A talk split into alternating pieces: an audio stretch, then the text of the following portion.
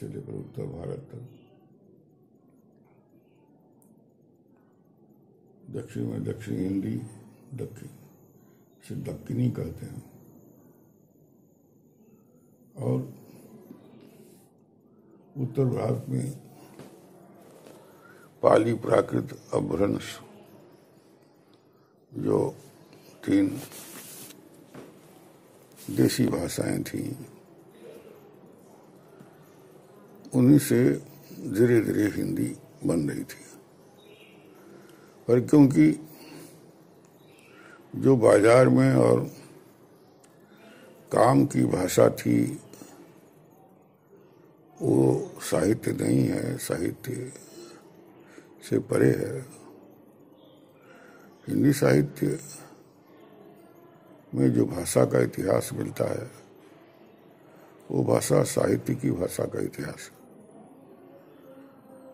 और पुराने जमाने में छठी शताब्दी के आसपास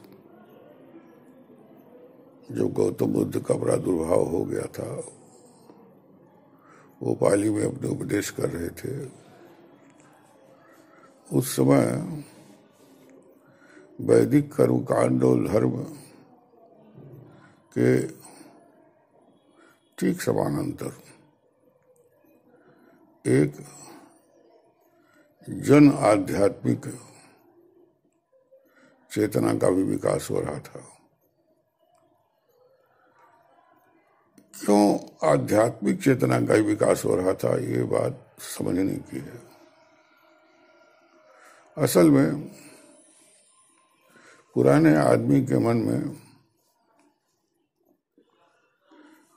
प्रकृति का विश्लेषण कर उससे कोई फ़ायदा लेने की भावना न थी।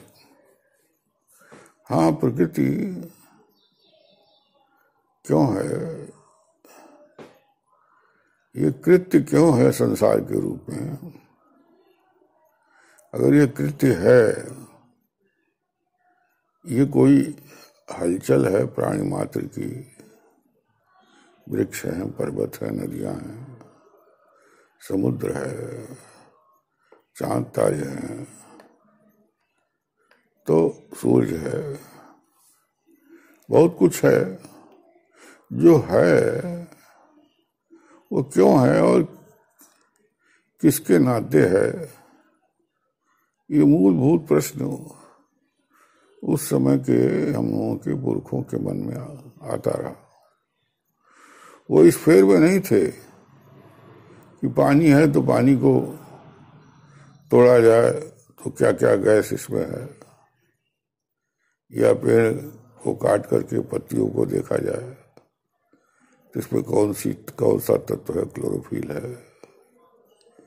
या नमक में क्या है? या हवा में क्या क्या वैज्ञानिक तत्व हैं? इस चक्कर में नहीं थे। वो जी रहे थे। और जी रहे थे तो जीवन से प्रेम भी कर रहे थे। और जीवन से प्रेम कर रहे थे तो दूसरे जो जीवधारी थे, उनसे उनका प्रेम था। और अगर वो जीव उनका शिकार होता था, भोजन होता था तो उससे एक गैर इराद इरादतन दुश्मनी भी थी। दुश्मनी का भाव नहीं था। तो उन्हें मारे बिना वो मांस नहीं पा सकते थे। इसलिए उन्हें अपनी भूख की रक्षा के लिए जीव जंतुओं की हत्या करनी पड़ती थी। ये माहौल था। लेकिन फिर भी यह भूख ये प्यास ये नींद, ये जीवन, ये धरती, ये आकाश, किसकी रचना है, कौन रचयिता है, इसके लिए उन लोगों ने अपनी भाषा में इस रहस्य को जानने की कोशिश की। वो जान पाए, नहीं जान पाए। पर रहस्य की खोज, ईश्वर शब्द तो बाद में आया। वो वेदों में भले रहा हो, ब्रह्म के रूप में। लेकिन लोक मानस में ये बात धीरे धीरे आई होगी कि कोई भगवान है। अब ये भी आया होगा।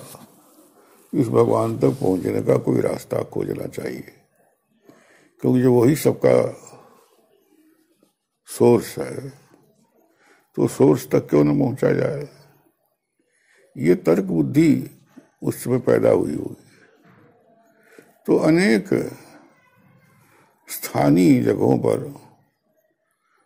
कुछ संसार के रहस्य जानने वालों का एक छोटा मोटा समाज विकसित होने लगा, जो हिंदी साहित्य के आदिकाल के कारण उनके नाम सिद्ध थे, अर्थात वे ज्ञान प्राप्त हो कर चुके थे, सिद्धि प्राप्त कर चुके थे, सिद्ध थे, बौद्ध थे, बुद्धत्व ज़रूर प्राप्त कर लिया, जैन थे। तो एक फकीरों का, साधुओं का समाज था। वो कुछ अपनी बाणी में संसार को लेकर के या किसी परम सत्ता को लेकर कुछ बातें समाज को बताते रहते थे वो भी बताते रहते थे कि संसार जो है, ये इसमें होना अंत में बढ़ना है। इसलिए इसके फेर में न पढ़ करके उस तत्व के फेर में पढ़ना चाहिए जो अजन्मा है, शाश्वत है। अर्थात ईश्वर की शरण में रह जाना चाहिए। तो ये बात पैदा हुई। और उनके जो वचन हैं, उन वचनों से ही पहले हिंदी साहित्य का आरंभ माना जाता है। ये चौरासी सिद्धों की बात कही गई है, जिसमें कानपा, लुईपा, सरपा सिद्ध हैं। तांत्रिक हैं, बौद्ध हैं, और जैनी हैं, महावीर की परंपरा के उन्होंने प्रज्ञा की बात की, होश की बात की साधना की बात की, समाधि की बात की, बाहर की दुनिया देखने के बजाय अपने अंदर, अपने सांसों को रोककर या सांसों पर ध्यान देकर चित्त की अवस्था को देखने को कहा। और ये कहा कि शून्य में जाने की आवश्यकता है। उस शून्य में जो निर्माण है, परम शांति है। उसी परम शांति के भीतर कहीं वो तत्वबोध होगा, वो प्रज्ञा प्राप्त होगी, जिस प्रज्ञा से परमात्मा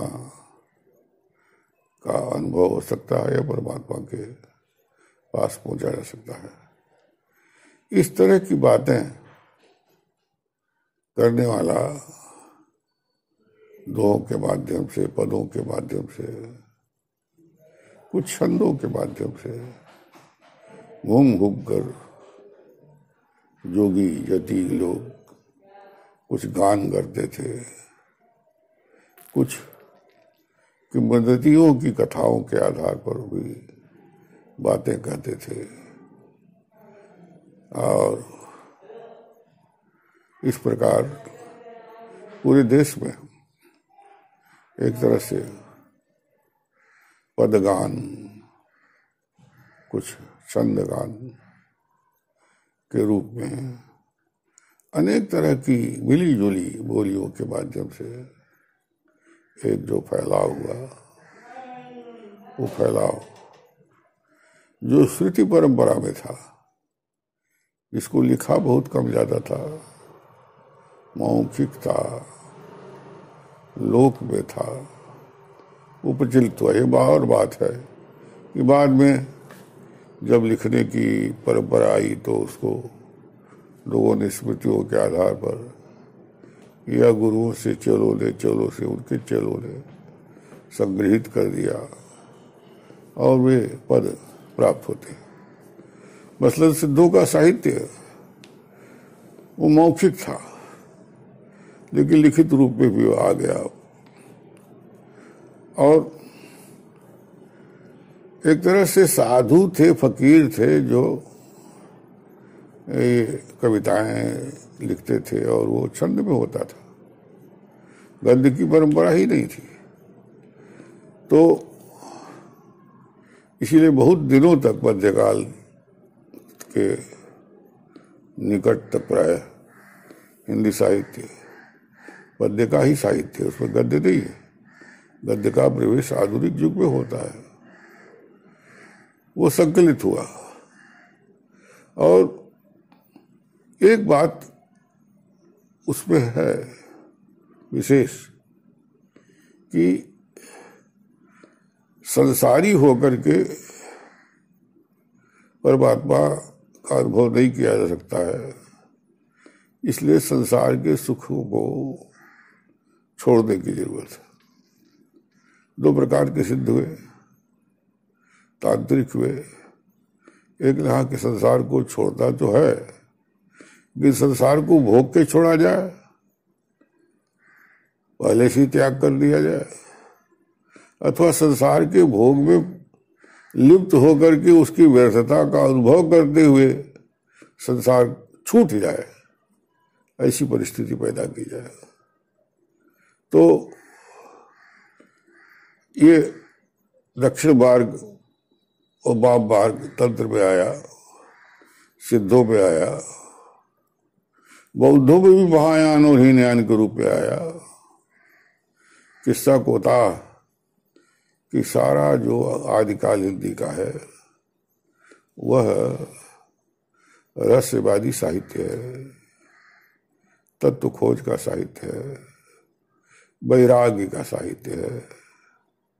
किसी अलौकिक सत्ता से लगाव का साहित्य है।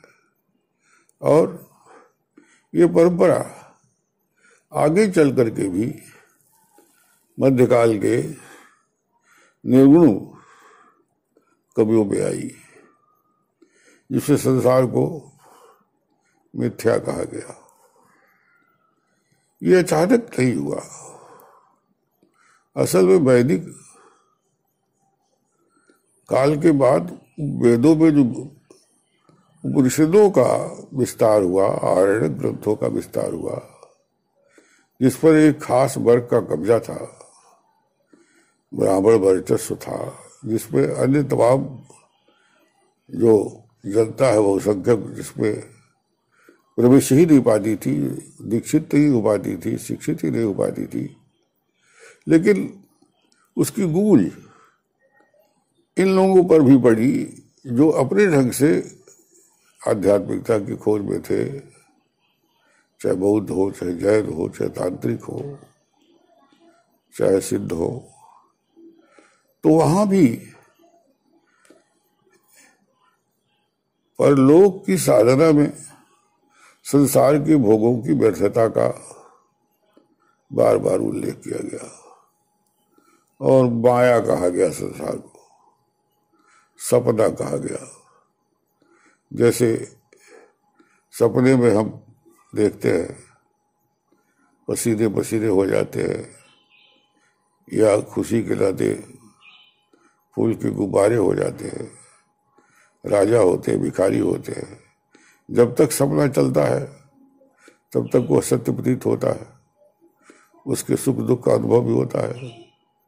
वैसे ही तत्वदर्शी महर्षियों ने वेदों के काल में भी, वेद के अंगों के काल में भी, और लौकिक सामान्य जनता में सिद्धो बद्धो तांत्रिकों आज की दुनिया में भी ये महसूस किया गया, लोगों ने किया कि संसार के भोग सपने के समान, सपने के भोग है, फ़र्क यह है कि वह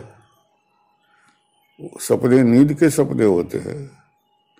यहाँ जागृत अवस्था के सपने के रूप में हम बाल बच्चों का सुख, परिवार का सुख धन दौलत का सुख स्त्री पुरुष प्रेम का सुख प्राप्त करते हैं और उसमें डूबे रहते हैं, लिप्त रहते हैं वो माया में लगे रहते हैं।